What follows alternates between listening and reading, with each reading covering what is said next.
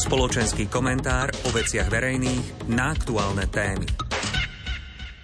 Vážení poslucháči, jedni sviatky striedajú druhé. Po Vianociach a Novom roku tu máme fašiangy.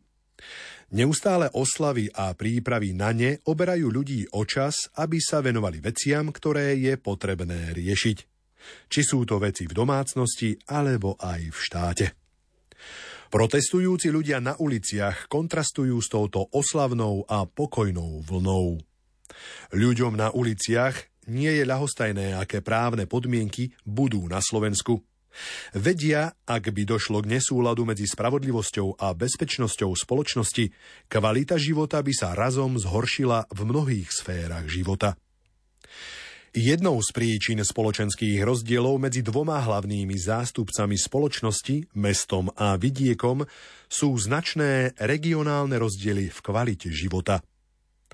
Sme členmi európskych štruktúr už roky a situácia medzi kvalitou života v slovenských metropolách a vo zvyšku krajiny sa všade síce zlepšuje, ale nie rovnakým tempom a preto sa rozdiely prehlbujú. Máme v oblasti zdravotníctva síce možnosť nových liečebných postupov a aj dostupnejšie množstvo liekov, no pre neustále rušenie oddelení v odľahlejších nemocniciach alebo aj pre rušenie všeobecných a špecializovaných ambulancií je zdravotníctvo pre odľahlejšiu časť spoločnosti od centra menej dostupné. Ako sa zrušili malotriedky a rušia sa aj ďalšie, deti musia do školy cestovať väčšie vzdialenosti. Pre viacerých sa tak stávajú menej dostupné mimoškolské aktivity. Deti z odľahlejších komunít tak majú podstatne menej príležitostí na rozvoj ako tie, ktoré bývajú priamo vo väčších mestách. Pre zmiernenie rozdielov by sa žiadalo, aby v rámci Slovenska existovala nejaká forma solidarity medzi mestom a vidiekom. V Nemecku medzi jednotlivými spolkovými krajinami existuje forma finančného vyrovnania medzi bohatými a chudobnými. 5 nemeckých spolkových krajín do tohto vyrovnania v minulom roku iba prispelo a 11 spolkových krajín patril do skupiny príjimateľov. Jedna v súčasnosti z najrozvinutejších častí Nemecka, Bavorsko, prispelo do finančného vyrovnania polovicou celkovej sumy, viac ako 9 miliardami eur.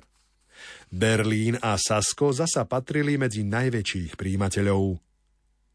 V minulosti Bavorsko dlhé roky patrilo medzi príjimateľov finančného vyrovnania – ako sa z poľnohospodárskej krajiny stala krajina priemyselná, situácia sa v polovici 80. rokov 20. storočia otočila.